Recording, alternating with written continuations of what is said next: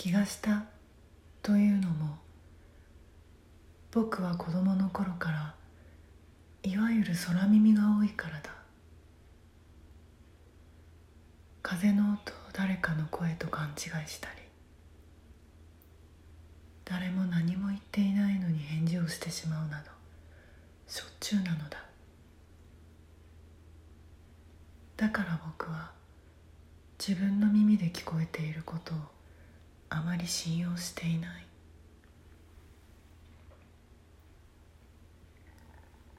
そんなわけで今回も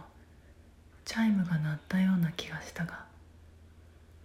構わずグラスにコニャックの口を近づけたところで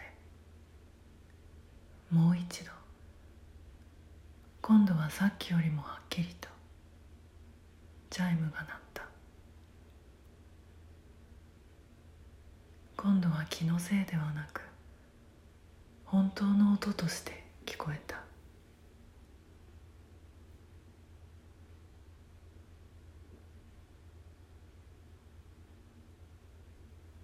玄関のスコープを覗き込むと僕が帰ってきた時についたままの玄関前のライトが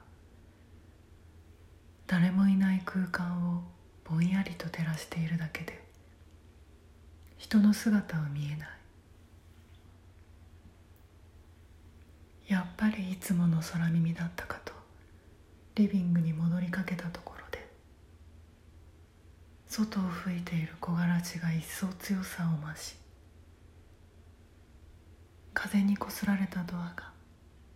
かすかに音を立てた。子猫が中に入れてほしいとドアを引っかいているような切なげな音。もう一度スコープを覗くとそこに彼女がいた。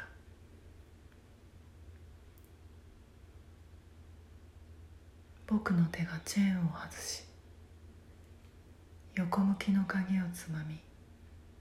ゆっくりと縦にした。少しの抵抗の後カチャッとかすかな音を立て。鍵は開いた。ドアを押し開けるとそこに彼女が立っていた。彼女は言った「こんばんは」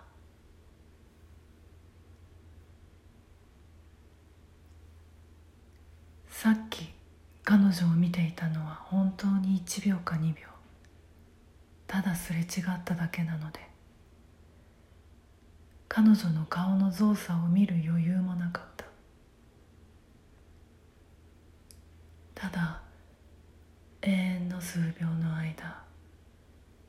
ひたすら彼女の存在に目を奪われただけだった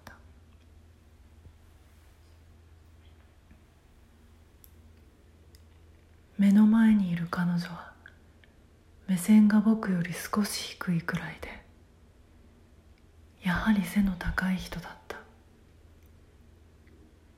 170センチは優に超えているだろう。横に大きく白目の多い目。尖った鼻上唇が少しめくれ上がったような唇。北欧の人のように色味のない肌。全体的にモノトーンの印象なのに唇だけは赤く艶やかだった。その赤は赤というより紅と形容すべき色でそしてその唇は不思議と少し笑っているように見えた。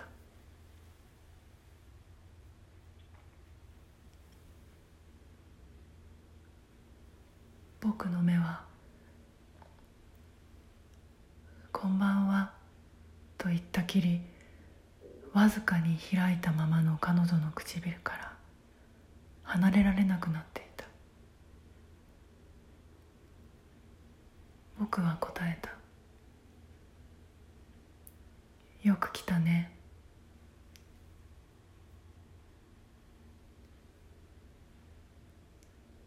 冷たい風がまたドアにぶつかってすすり泣くような音を立てて跳ね返りまたどこかへ向かっていく。この風は彼女の体にも容赦なく吹きつけていることを思い出した僕はドアをもう少し大きく開いた。彼女がするりと中に入るとまた強く吹きつけてきた風に外側から押されドアは一人でに閉まった。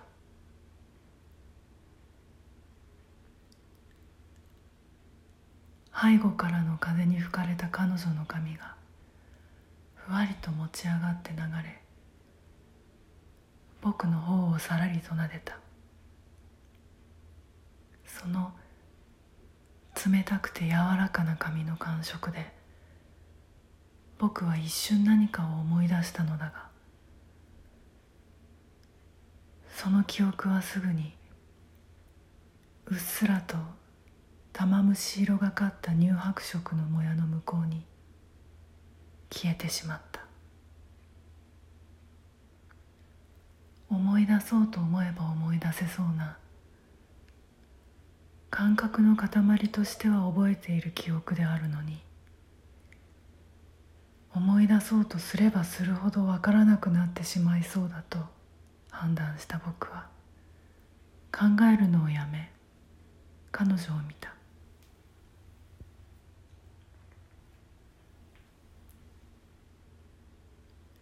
それにしても彼女の存在感は独特だった。空間から彼女だけが浮き上がっているようなこの世界には属していないかのような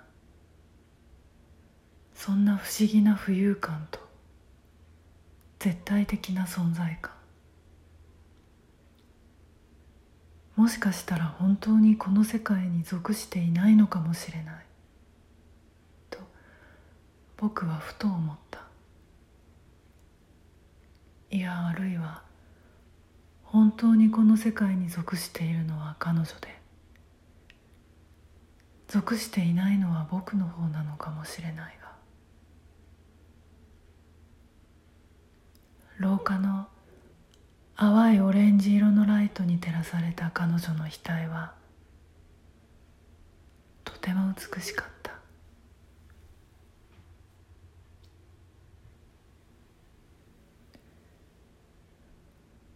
僕はとりあえず飲み物を準備しようと。カップボードからもう一つグラスを取り出した。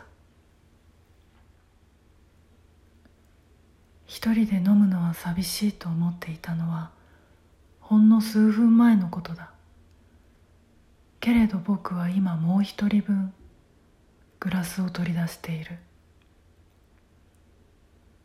奇妙なことにそのグラスを使うであろう相手はさっき駅ですれ違っただけの見知らぬ女性だ。僕は一体何をしているんだろうかとおかしくなった。しかも彼女はなぜ僕の家を訪ねてきたのか。そもそもなぜ僕の家が分かったのか。それもわからない。何か大事なことを忘れているような抗いようのない力が働いているような気がふとして僕は柄にもなく少し怖くなった。